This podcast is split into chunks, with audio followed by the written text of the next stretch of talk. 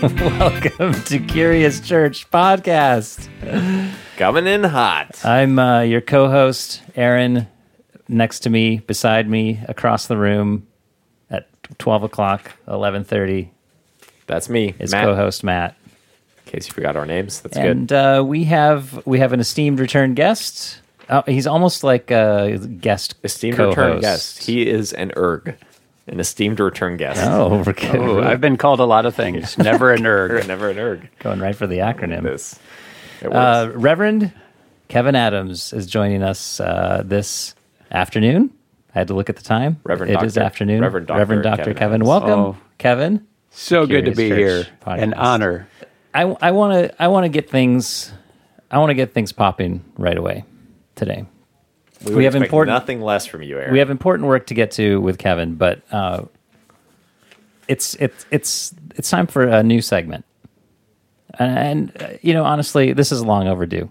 That we it's a new segment. yeah, A new, yeah. not only fair. a new segment, but this particular new segment Ah, Why? Why this particular new segment? because um, I think it will become clear, okay, and I'm not accepting any more questions on the matter. go ahead. okay, this is a miniature podcast within a podcast, a little thing I like to call curious creation. A Curious Church podcast podcast.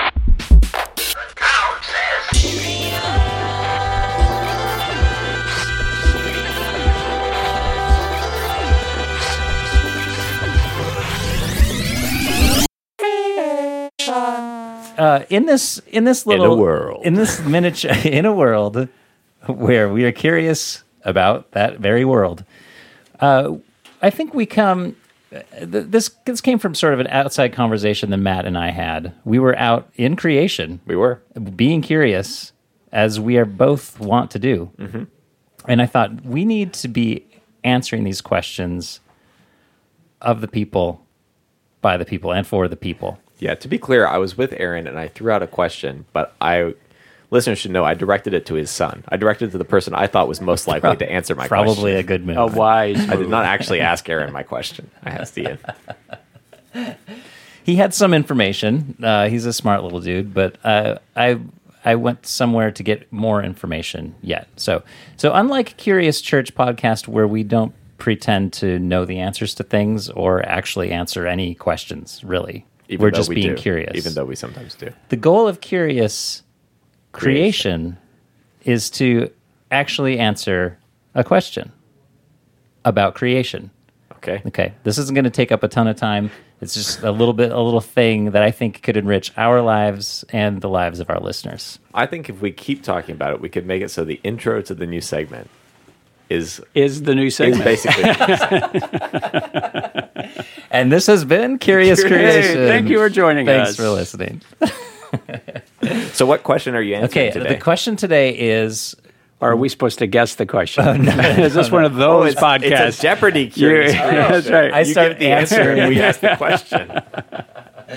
okay. I did some research because the question came up: What are tides? And I thought, well, I think I know what tides are. They have to do with the moon's gravitational pull, and they're sort of cyclical, and they come in and out, and they affect, uh, you know, coastal areas uh, along the ocean. And uh, I but- knew this much. yeah, so that but that wasn't quite good enough for Matt, or for Ian, for that matter. Yeah. So here we go.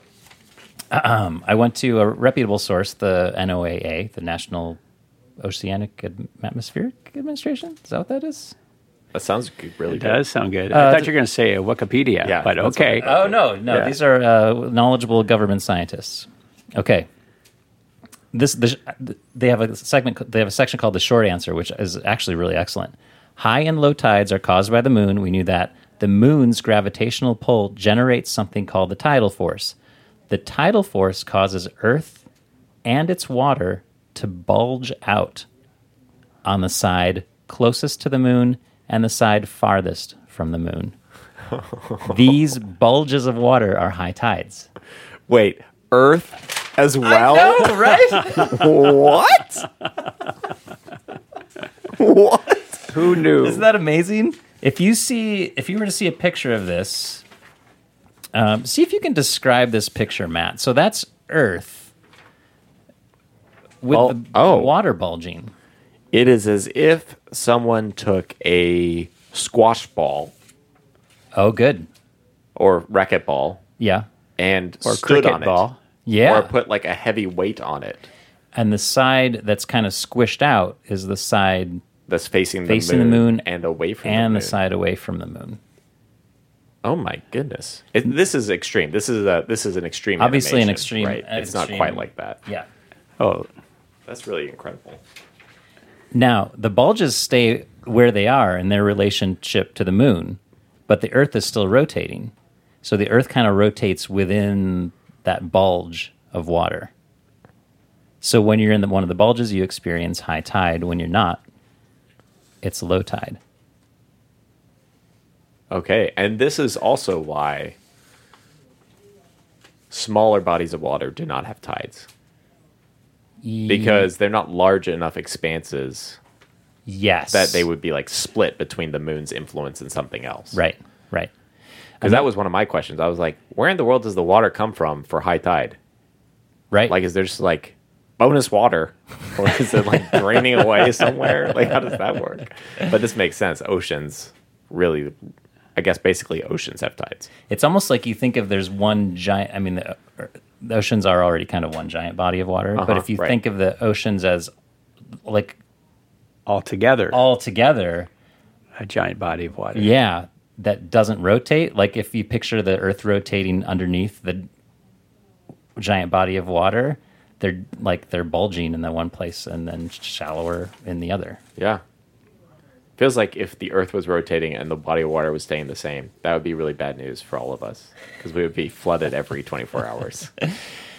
According to this according to this website also the earth the like land is also bulging Yeah, that part is blowing my mind. That is that I did not but know. it's, Right. it's not New you know, it's not noticeable yeah right. yeah It's not like suddenly there's a mountain So if range. you, I was going to say, if you're hiking your favorite mountain, Aaron, at high mountain tide, instead of it being fourteen thousand four hundred fourteen feet tall, might it be fourteen thousand four hundred and twenty feet yeah tall? yeah yeah, how that do you- moment. is there anything in that about how perceptible? thanks how for listening to curious creation podcast No a more podcast within a questions. podcast Okay, that's okay. That can be a future. How perceptible sequel. is the Earth's bulge? Uh, it's only noticeable it's noticeable with highly like pre- Precise precise measurements. instruments Okay. yeah but it's obviously not So an astronaut in space would not see this. no no Okay, no but that's still really wild that it impacts everything. Yeah. So I hope that that visual, it's hard to like in an audio medium, it's kind of maybe hard to describe, but uh, I hope that makes sense to the listener. And uh, We'll that put- was we'll really put a link. interesting. We'll Yeah, put a link great. in comments on Oh, uh, nice. Facebook too, That'd be great. so people can see it. There you go, friends.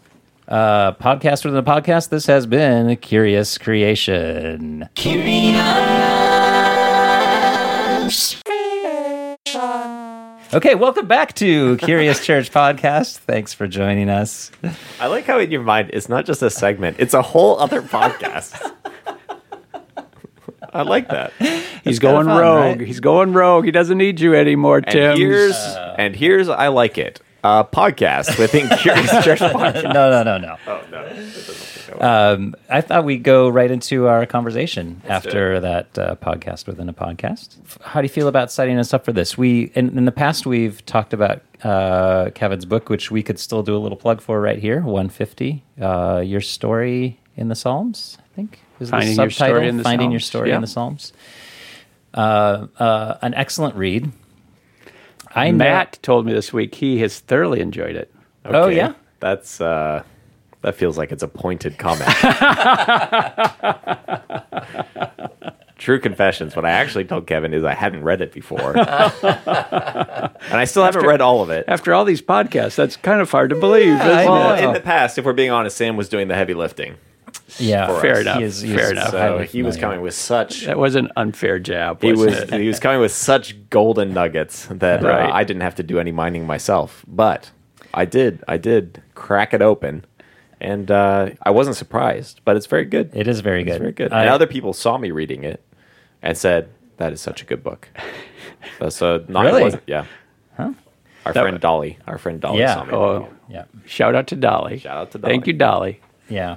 Well, I also had the opportunity to revisit it in uh, preparation for this conversation. So, uh, and I was reminded that it is an excellent book. Oh, you two are good So, people. uh, so good work, Kevin. So everybody, go out and get it. Go out and get Go it. Amazon Make Kevin a rich man. Make it a bestseller, folks.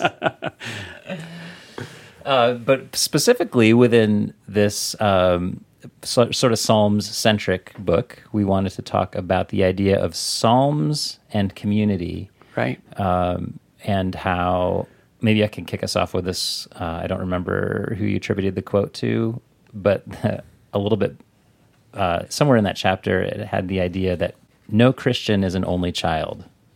Oh, you're right there, Eugene Peterson. Hey, we were just talking about Oh. Eugene Peterson Our last friend episode. Eugene.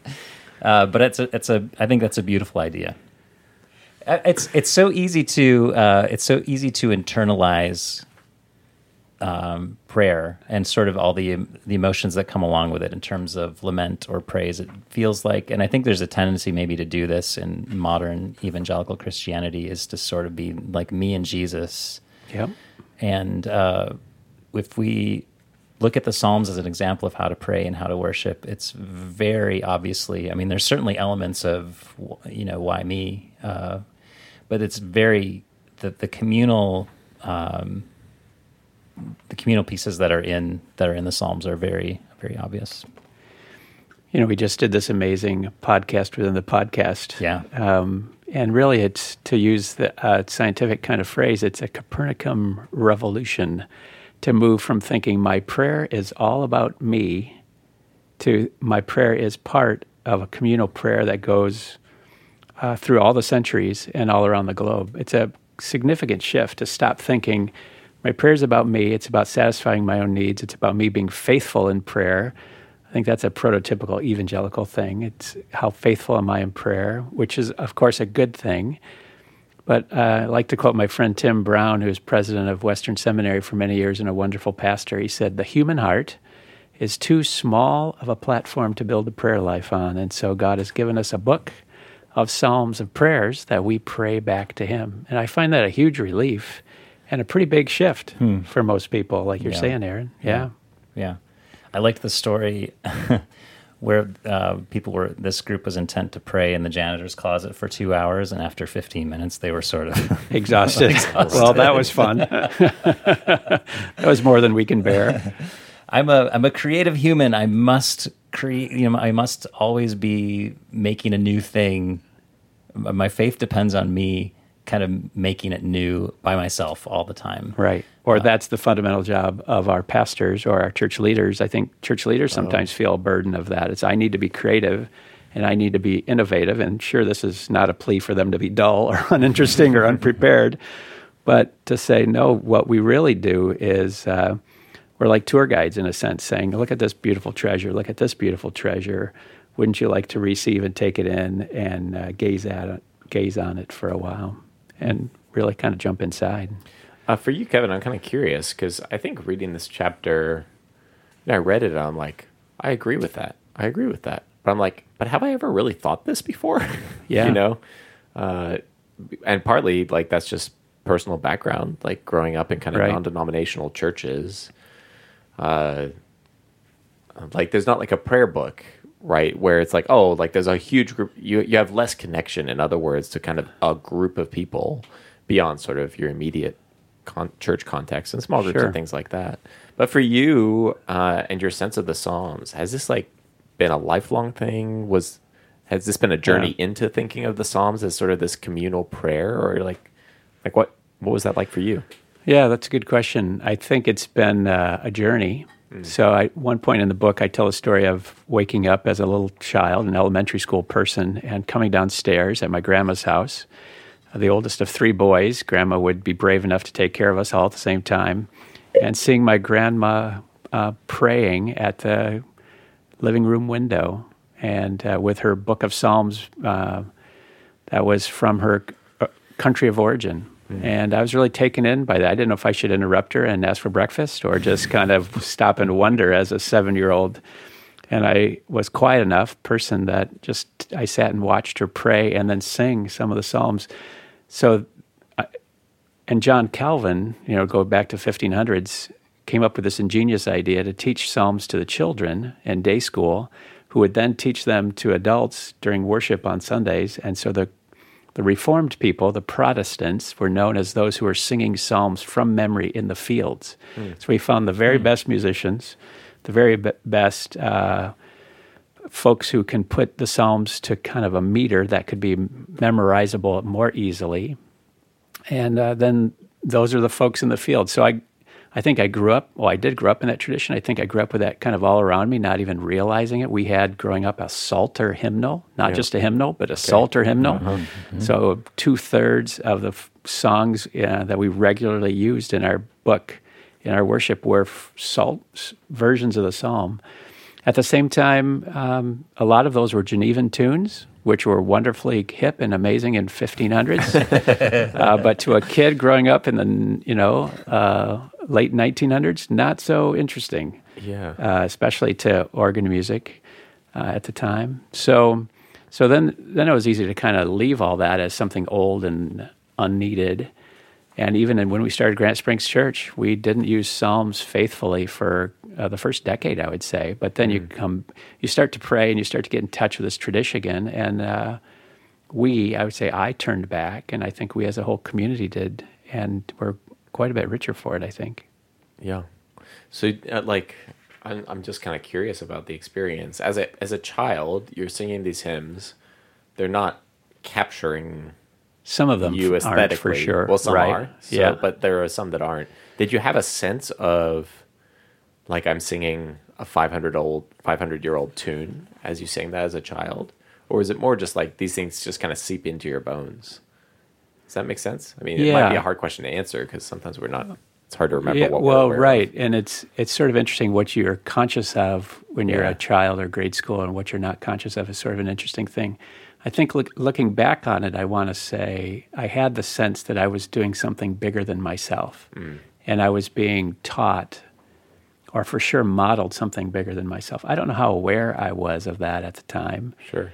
um, at the time, you know, you're trying to not fidget maybe or things Yeah. like that as well.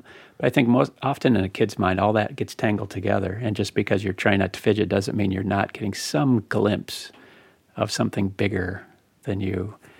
Um, the older folks, especially, would sing uh, the Psalms with a lot of gusto. And um, you hear stories of people, like in the Netherlands, for instance, in World War II, where the Germans are in the back of church listening, and the folks are singing lustily, like Psalm 68, May God arise and his enemies be scattered. And the Germans are just thinking they're singing some hymn, the German soldiers. But the folks are saying, This is short term. You guys in the back with your guns, this is short term. And so I think that some of that was brought in immigration um, to different places and different settings. Yeah. I, I, I'm, I like the image of, uh, I'm, I'm, of seeing our saints before us, like you're watching your grandmother, like when you see sort of a steadfast uh, person in your life who you love, Right. um, be kind of savoring these psalms, and you think of it just it just is a reminder that community isn't all about um, being in the same room at the same time. Some sometimes Right. it's about looking at the generations before you who have sung these same words Right. same psalms. So just to think of community in terms of not just the here and now, but the you're you know we're part of a community with uh, you know a couple thousand years of people. Right. And your the psalms you've put to music, Aaron, are so beautiful and so uh, captivating. They, I, I think about your children and your grandchildren singing the songs you've written. Besides hundreds of us, it's quite amazing the gift you've given us. Um, or, or think of it a differently, a different way. Um, that, like Psalm 23 is maybe the most familiar psalm, right? The Lord is my shepherd; I shall not be in want. He makes me lie down in green pastures. Think of all the people who've had that said at a funeral. So imagine being someone your kid's age, someone in grade school, and you go to a funeral of someone you love and you hear that psalm.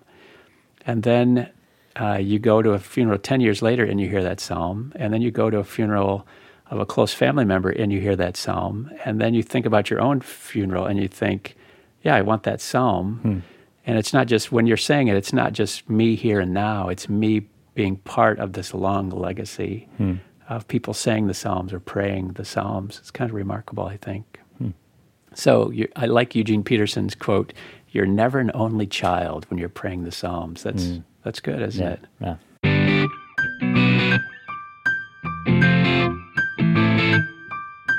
I'm curious what you what you both think. Um, praying the Psalms in this way with community, wh- whether actually physically with community or mindful of community, does does to a person. Like, what does that? What does that do to you spiritually, uh, emotionally? Like, how does that impact your prayer life? you would hope at the better let me jump in aaron and you can jump in uh, you would hope at the better moments you would have a kind of an inner settledness because what i uh, we matt and i just got a uh, kind of letter from someone today and it's really tempting to say my faith depends on me and so i'm going to run around i have to have a certain feeling. I have to have a certain validation that happens. And for sure uh, the holy spirit says uh, produce fruit in you. So there should be love and joy and peace and patience and kindness. There should be good works in you. But it's not first about that. It's about a settledness of belonging. And the Psalms are a way of belonging to some one bigger and deeper, and to a group of someone's called the church, someone bigger and deeper. So um, it's not about us feeling a certain thing at a certain. Sometimes people say, "Well, it's inauthentic to pray a psalm of lament." Let's say when you've things are singing, you know, soaring along, and you're you're singing happy songs, that kind of thing. But if you think somebody in the global church is lamenting, or if you open the newspaper, it's not so far away. So to s- say a psalm or to pray a psalm in that global setting is uh, to be part of something big, even if you're by yourself doing kind of your morning uh, devotions or psalm reading. Yeah. At one point, you say in the book, belonging to a church or family often connects us to losing, Yeah. which I think is kind of to what you're saying. If you have family, you have loss. You'll experience some kind of Yeah. loss, or your family's experiencing loss, or some, you know, someone in the church is experiencing. Loss. So Yeah. you're connected to this. I just read a letter uh, by an interim pastor, a pastor who comes in sort of after a long term pastor and maybe before another long term pastor, hopefully. And he just wrote his, this congregation is in the Chicago area. And he said, uh, being part of a church is almost always to be connected to loss. I thought it was fascinating, right? There's, there's leaders you love who move places. There's people who maybe switch churches. There's people who you lose to death. There's just loss going on all the time. And I thought, oh, I don't like to think of it that way. but it would, but it's really true. And the Psalms are there for us in all that. And the, the flip side too is the Psalms also, depending on which psalm, can connect you to joy. And sometimes both Psalms at the same time, yeah, which is very interesting, Yeah, yeah. right? I love uh, back to lament for a second. I love uh, I love what you said a minute ago that to to answer somebody's question, to, if somebody comes up to me and says says, "Well, why do we do lament? Why do we sing psalms of lament at Granite Springs?" And I think those questions are getting fewer and fewer as people this starts to dawn on people. But I had never I never really thought of it as singing uh, sing, singing like on behalf of the global church because it is there are times when songs of lament seem really obvious um, within the context of a worship service, whether it's uh, external events or the the Right. kind of the passage for the day or the theme of the day or whatever. Uh, but but to note, just to, to recognize and sort of be in solidarity with the entire Christian community, there's loss somewhere Right. and there's grief uh, and and to think sort of outside of the walls of our church um, in that idea of lament. I think is uh, really kind of what the church is supposed to be doing.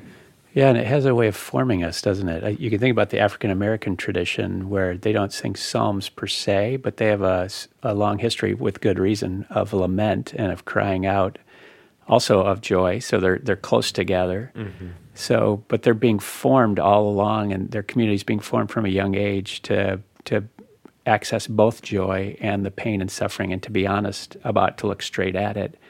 And it's tempting for, I think, certain evangelical Christians to detour. It's like the joy becomes proof that you're following Jesus well. Um, and, and yeah, again, back to the fruit of the Spirit that we talked about this summer love, joy, peace, patience, kindness, goodness, faithfulness. Yes. But there's always lament going on someplace. And to prepare in advance, uh, it, it puts you in touch with the global church. There's always someone suffering. Puts you in touch with people in the neighborhood. There's always someone suffering. But um, it's it's also a way to spi- spiritually form. Just think about 9/11 when that happened. Uh, there's a lot of places and spiritual communities that had no words because they hadn't exercised lament in advance, right? Yeah. The idea of prayer and belonging, and the song, like that's just uh, that's a framing I don't think I've ever thought about prayer doing before. Yeah.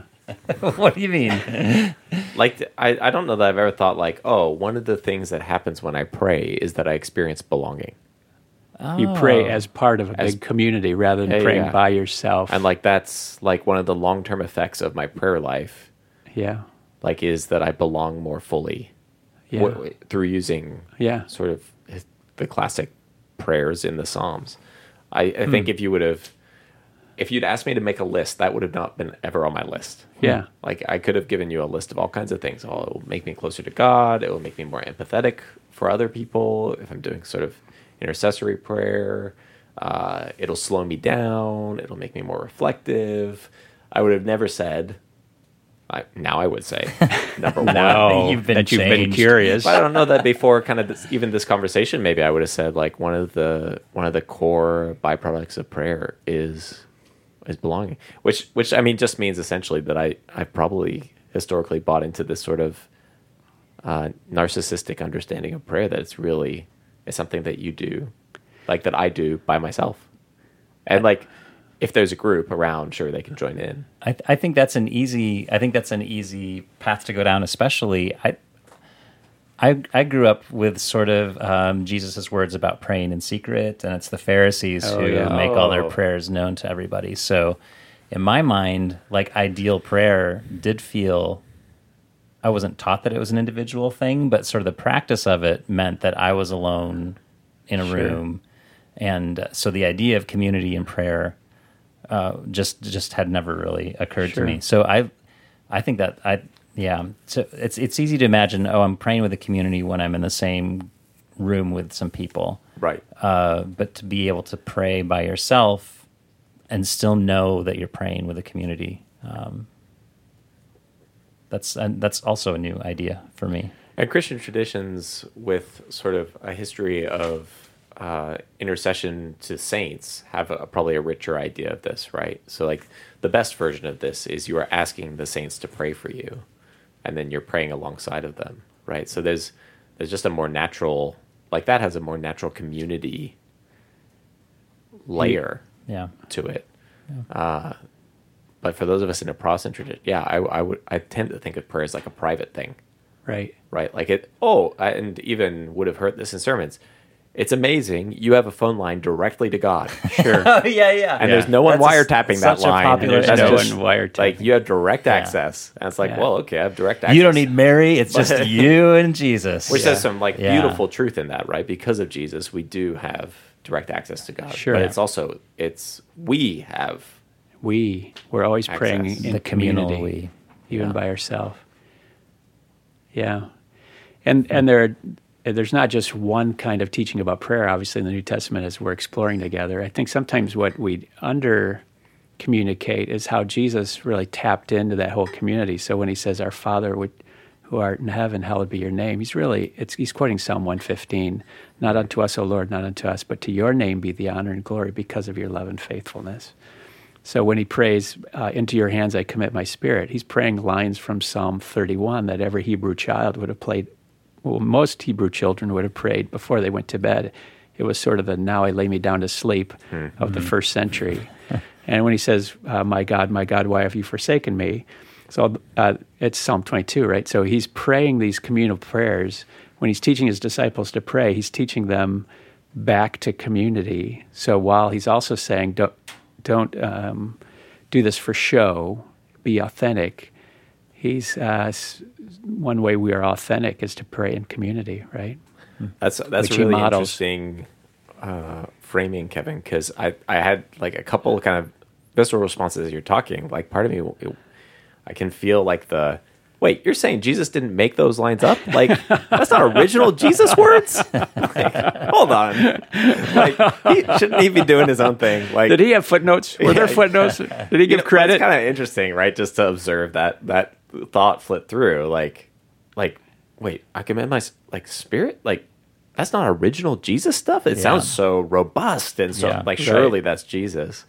That but bl- then, but then for you to say like actually he's doing a more authentic thing by pointing people back to community and praying Right. alongside of them. Like the tendency, I think, for us might be, oh, if it's not original, it's not authentic. Right, right. And mm. if I don't believe it fully right now, it's not authentic. So we, we, we become authentic chasers. We're chasing our authenticity hmm. rather than letting the community as a whole be authentic and be genuine together. because I belong to this community, and these are the prayers of the community, the I, psalms. I am being can true to the community and to the God psalms. who gave Yeah. the community these psalms, these prayers. Yeah. Ooh, that was good, you guys. That was very good. pray. All started because I thought Jesus was more original. Was there a flash of disappointment there for a minute, No, Matt? well, What was that? I you know, you can imagine people being being disappointed, like I like Or I can- surprised or disappointed. surprised Which or- is it? Yeah. I think maybe a little bit of both because we do so often like associate authenticity and originality, and like even like I don't know. People probably I've at least experienced the burden of extemporaneous prayer. So like prayers where you're just making up the words and it like as you making up, you're crafting the prayer as you go rather than sort of having it prescribed or written. Like there's always a little bit of a burden to that. Like Sure. okay, this has weight. Uh, like I have to like that I'm carrying along, and there's pressure there, right? It's Sure. like oh to oh to have words that just have weight in themselves. But Right. then you like there. I think for a lot of people there is a little worry, like well, but those aren't my words, Right. you know. Well, one of the things I teach uh, spiritual formation for pastors and say uh, over this two year formation process, wouldn't it be great to memorize, say, five or six key Psalms that track with some of the predominant moods? So uh, you learn Psalm 130. So when you you go into a desperate situation, you can pray this prayer of um, really lament. Um, out of the depths I cry to you, O Lord, Lord, hear my prayer. Or you learn Psalm 23, so you're not reading Psalm 23 out of a book, but you have it in that moment. Or you're, for your own sake, you're learning Psalm 3 uh, about your enemies. Turns out we all have enemies. We did a different podcast Yeah, on that's that. right. So there's just, or, or uh, Psalm 100, which is uh, give thanks to the Lord uh, themed. So the, you have words to say. I think that's one of the reasons you want your children to know these good songs of Aaron because they echo the, the psalms behind them, and they're being formed and shaped so they they'll have words all their life. Right. Good words. Yeah. Rich words. It does put a smile on my face to hear kids, you know, singing a Psalms chorus like around Right. the house, like it's just in their head for Oh, whatever yeah. reason. I thought, I don't know what's happening like in this exact moment, but if this sticks with them and their heart just kind of grabs onto it accidentally, you know, it's going to maybe, it's going to form them, you know, over the mm-hmm. years. So, And you Yeah. say accidentally because it's so natural to you, but it's it's purposeful in your house. This is going on regularly. yeah. Yeah. Yeah. Yeah. At one point in your chapter, Kevin, you say, in a surprising twist, praying the Psalms in community makes them more truly personal. Freed from the confining tyranny and limits of our own individual experience, they become more deeply our own. Singing the Psalms as part of an ageless tradition, our vision for the world and a clear sense of our place in it continues to grow. I think that's so compelling. The idea that, in other words, what you're not arguing, throw yourself to the community and lose yourself. Right. Right. It's actually there's there's another move. You depend on the community and on God's give who's given these words to the community. And in your dependence you find yourself expanding, Right. sort of growing. Like this this line. Uh, freed from the confining tyranny and limits of our own individual experience. Yeah. Like the idea of my experience sometimes not giving me like I just don't have frameworks or words to use. Right. and then the community gives those. I love that. I heard a wonderful speaker uh, this summer who basically reminded uh, those of us in majority culture in the United States that one of the reasons we haven't learned lament is because we've been dodging pain and we've not Mm. been admitting the pain that's been caused in uh, some of my more, more minority communities. And he, he was really, in a sense, I think, pleading, pleading for Christians to have the whole, the whole book. Uh, and he, he did, in fact, a survey of contemporary Christian music and he said, um, as generous as he could be in terms of the biggest definition of lament he could possibly, if he just hinted at lament, he called that a lament song. and I think he got up to like five or seven percent lament in contemporary Christian music by the bit. And he's, he would say right away the Psalms were 40%. I think that's one example of our own personal experience kind of biasing us in a way where we're not really in touch with the whole community or the whole truth of what's going on around us.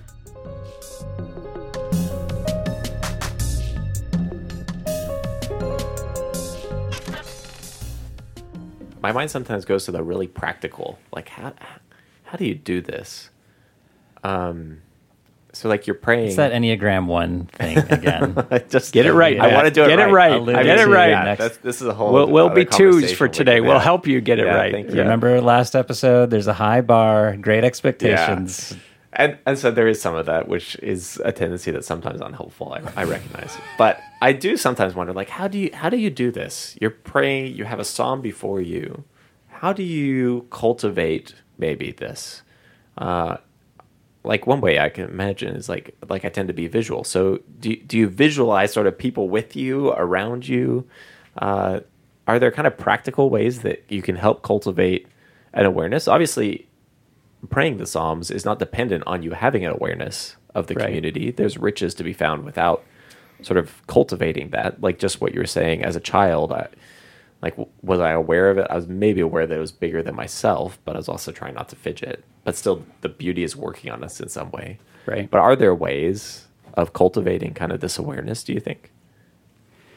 Yeah, I think there are a couple ways come to mind. One is uh, to follow the liturgical year or the lectionary calendar. So every week uh, there's assigned a um, Old Testament passage, New Testament passage, Gospel passage, and a Psalm. So they're built into the wisdom of following that uh, lectionary year, or what that is is a pattern of Bible reading that happens over time. So over time, you read all the books of the Bible and you read all the the Psalms. Uh, that that's one practice, or to put it differently, to sing or pray the Psalms during a Sunday service regularly, which we do, whether it's the lectionary psalm or not.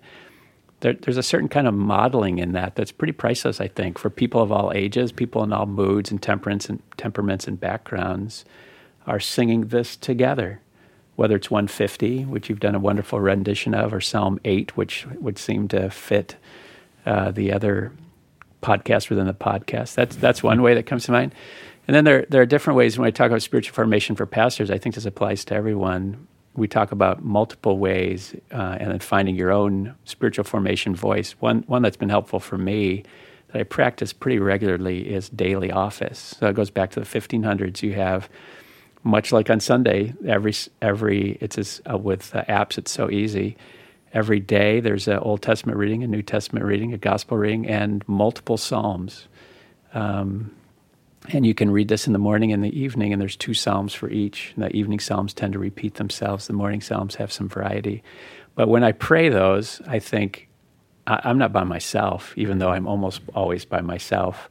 I'm part of this whole gigantic community of different centuries and different languages and different denominations praying the psalm today. It's kind of Yeah. re- it's kind of remarkable. So I don't know if I'm always conscious of that. Sure. but I am conscious of that. So there's a couple couple ways I think. Hmm.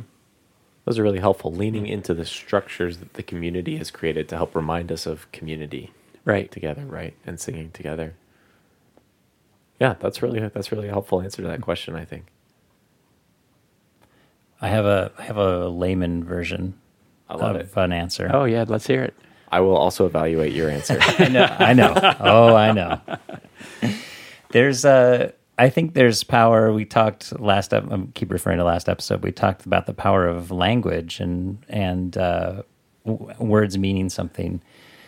And I think sometimes subtle um, but valuable vocabulary shifts can move us toward thinking more like having the Psalms be more sort of at the tip of our tongue.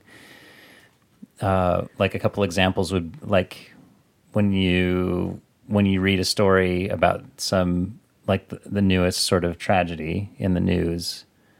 Um, uh, I, I my instinct used to be uh, sort of a sort of ferocious, like internally internal ferocity or something. Yeah. Um, and it's what it's shifted to is more of a how long, oh Lord, Yeah. um, or like sort of the other end will if there's some something that's sort of majestic or miraculous or joyful or beautiful that found its way into your life the reaction might be uh, more of a psalm 8 uh, where as this the, the majesty of this thing um, is dwarfed by god's love for us Right. It's part. It's part of the whole care, providential care of God for the world. Yeah. I love what you're saying, and, and you not you have not only taught us original psalm versions, which are delightful, but you've also uh, modeled and taught us some tizay. Uh, sometimes they're called versicles, but simple Refrains. choruses or refrains. Yeah. And this is a long-standing tradition of the church as well. Sometimes there'd be a cantor in front who would who would maybe lead in the the bulk of the or the body of the psalm, and then the community would would sing or chant this this verse. But having that verse inside, when you read the new, the news, mm-hmm. uh, or when you th- talk to your family members in different parts of the country and hear what's going on mm-hmm. with them, seems profoundly appropriate. Hmm. How, how have you? That was that was a good answer, Aaron. Uh, Thanks. How, As long as we're evaluating, that was good. I'm teasing. Uh, but how is your like? How have you cultivated that? Like, pra- like practically, is that just familiarity with the song? I think it is. Yeah. I think it's just familiarity. Yeah, and uh, any, I mean, anytime uh, Kevin's kind of talking about this too, just said this, but anytime you want to have sort of ins- insert new vocabulary um, into your sort of everyday life, I think versifying it does help, or having a tune with it does does help. Um, some some of the, I mean, there are some sort of common phrases in the Psalms that are almost inseparable now in my mind from the melody or the rhythm uh, that's associated with the song that I know from them, whether it's my song or another. like, one. what Sure. would be a couple examples, just because you're a musical person, that might be helpful for us? Um, this- so they're very simple. They maybe very Yeah. simple phrases. So, "Oh my Yeah. soul," I associate kind of with the da da da da da that I Oh, yeah. have, and then That's why I thought as soon as you said it, yeah, I Yeah. was tracking with you. there's Isn't a it? psalm. That says something that you were tracking with Uh-huh. him because that's not been 10 years we've been singing that song. It's just a shorter Couple years. It's a yeah. couple years. Yeah. So that's beautiful. Yeah. And I will now sing it for everyone. I'm just kidding. no, what's another example? That's a great And that's all, folks. Yeah. I have a. Uh, I don't think you, any of you have heard this yet, but I did write a Psalm 23 for um, something, um, and I actually rather like it. But Holding out, but it's us. pretty li- it's pretty Yeah. literal. So it really is almost I think the exact New King James version Oh. of it. Oh, wow. Well, like pretty much word for word. So it's a different challenge to do musically. So I'm not sure if it's super singable, but it Okay. allows me to sort of internalize it in a way that it just maybe it's just a maybe this is boils down to being a memorization tip or something. But it it does allow music allows me to kind of take it in in a way that uh, just the words don't do. your familiarity is flowing from working with the Psalms significantly. Yeah, I mean, I to have- write a song is to Yeah. spend time. I have the privilege of being sort of involved pretty intensely with uh, week to week. So it's not just uh, the psalms that I get to write, but it's the the way that we as a church lean so much on the psalms. So it's calls, you know, call to worship and um, prayers and uh, liturgies and all that kind of stuff. But the beauty is we can now benefit too from your familiar the work that's led to your familiarity, right? Because we can, in fact, you share m- most of these uh, songs that we sing. They're Yeah. on our website. They're on your website. They're Yeah. Right. everywhere music is sold. I don't know. That's that's that might Yeah, not be yeah, true. Yeah. it felt like the right thing think to say. I, I see the Amazon truck outside bringing in.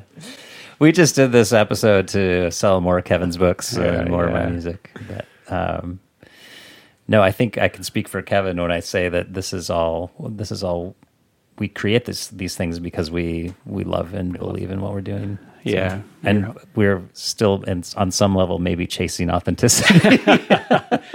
We are a mixed bag. Yeah, always. Can, should we do takeaways? Do you want to do anything? yeah, like that? let's do a couple takeaways.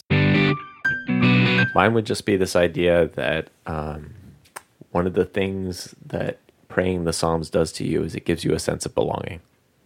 That's a, that's a wonderful reminder, and not just that we follow Jesus alone, but when we're inviting someone new in, we're inviting them into deep, rich community, complex, imperfect, uh, m- meddlesome, muddle, muddling kind of community, but deep and rich at the same time.